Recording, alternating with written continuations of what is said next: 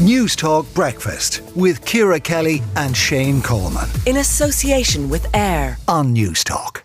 Uh, Dublin City Council are drafting up a new city centre traffic plan to run up to 2028, and one of their goals is to get cars to go round rather than through the city centre in a bid to cut the number of cars travelling through Dublin. And Lynn Boylan, Sinn Féin Senator and spokesperson for climate justice, and Keith Gavin, chairperson of the Irish Parking Association, join us now. Lynn, can I come to you first? Why do you think this is a good idea? Well, I think, look, we, we all see cities that we go to on holidays and appreciate how nice it is to walk around them and to move around them. And that's because they have reduced the number of cars within the city centre and have made it more uh, amenable for active travel. So I think it's one of the things that we, we enjoy when we go away. But in order to do that in our own cities, we have to take difficult decisions. But what I would also say is that for anybody, because whenever you have these conversations, people will immediately text in and say, I need my car, or you know, I want to have a car, and there's no way I can do around it. I would be saying that those people should be the people shouting the loudest for actually reducing the number of cars on the road, because the less people who are driving and who are using cycling or public transport, it means traffic flows much quicker for those who do have to use their cars. So this is a win-win for everybody. Okay, let let me bring in Keith. Keith, that's a very good point, isn't it? If you're one of the people who has to use your car, and there are some people that absolutely do have to. Wouldn't you be better off if the people that don't really have to use your, their cars would be gone? Uh, good morning, Ciara, and good morning, Lynn. Um, yeah, that, that, that's a, a, fair point. But uh, Lynn starts off by saying we, we all go to other cities and see how how well they operate. Other cities have proper public transport and have uh, metros and stuff. In Dublin, we don't have that, unfortunately. Now, just a, a few facts here before we, we go any further. The, the number of cars going into the city centre has dropped by 30% in the last 10 years. This new plan aims to reduce it by a further 20%. That is going to have a huge impact on the economic well-being of the city centre. Um, when they brought in Busgate back in, in College Green, that reduced the footfall in the Grafton Street area by a third. So these measures that are being pursued from an ideological point of view uh, as anti-car measures are having a serious impact on the okay. city centre. Well, let me put that to Lynn. Lynn, Lynn I, I, appreciate what you're saying. You go into an international city and there is a, a, a, a much fewer cars around and it is very pleasant. But are we willing to accept a, a, a lower footfall through our retail in, in our, I suppose, Grafton streets, etc., as a consequence of what we're doing? Well, every study that's been carried out in cities, including in North America, where they're a very car centric uh, society, shows that actually what happens is traders and retailers have overestimated the number of people who travel by car to their premises.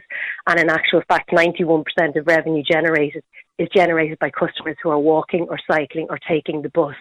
And those people are also more likely to make multiple trips to shop because it's more convenient. If you're walking or on the bus, you can get off and go into a couple of shops do your business, walk across the, the, okay. the river, go and, into and another that shop. sounds good, but you mentioned the bus. Uh, Keith is right. We don't have the kind of public transport infrastructure here that they would have in London or Paris or, or a lot of uh, uh of the international cities we're talking about. We don't, but in order to have efficient public transport that actually is reliable and gets you to where you can, where you want to be, that interconnects that is, you know, runs on time, that you can actually bank into it that I will make it to whether it's to work or whether it's for leisure, I will be there on time. In order to do that, we have to free up the road space to allow the buses actually be able to travel efficiently around the city. Okay, Keith, question for you. The stats that, that, that have been looked at on this say that almost 70% of cars travelling between the canals uh, Monday to Friday, 7 to 7, like 7 a.m. to 7 p.m., are not going to the city centre. They're just passing through the city anyway. So a huge amount of the traffic in Dublin is through traffic. It isn't destination traffic. So does that not bear out Lynn's point that we should be removing that and they should be on some kind of a ring road, be it the M50 or maybe some other kind of system, um, and, and that this isn't actually going to impact on retail in the way people fear? Well, uh, God help us if they have to go onto the M50 because that's already a car park, and and uh, if if we're going to put further traffic on it, I mean, people are not doing this. People are not driving through the city centre for fun. Um, you know, the, the motorist has uh, no choice. Uh, in, in an awful lot of uh, cases. But I'd like to uh, just pick up on Lynn's point about she claims that 90% of um, people shopping within city centres do so by uh, coming walking, cycling, and by bus. That I, I, don't know where that statistic is coming from because it's, it's, to- there's multiple studies, Keith, multiple studies, and the most the most recent one was in Berlin with two thousand customers sorry, and 145 I, retailers. If I can finish, if I can finish, um, the NTA and Dublin City Council carried out their own study uh, on this in Dublin city centre, and we carried out a study on it, which showed that up to forty percent of the retail spend in Dublin city centre is from people coming by private car.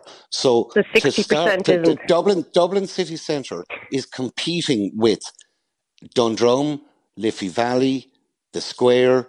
Mm. Uh, it's competing with these out of town destinations, and these policies that that are being pursued.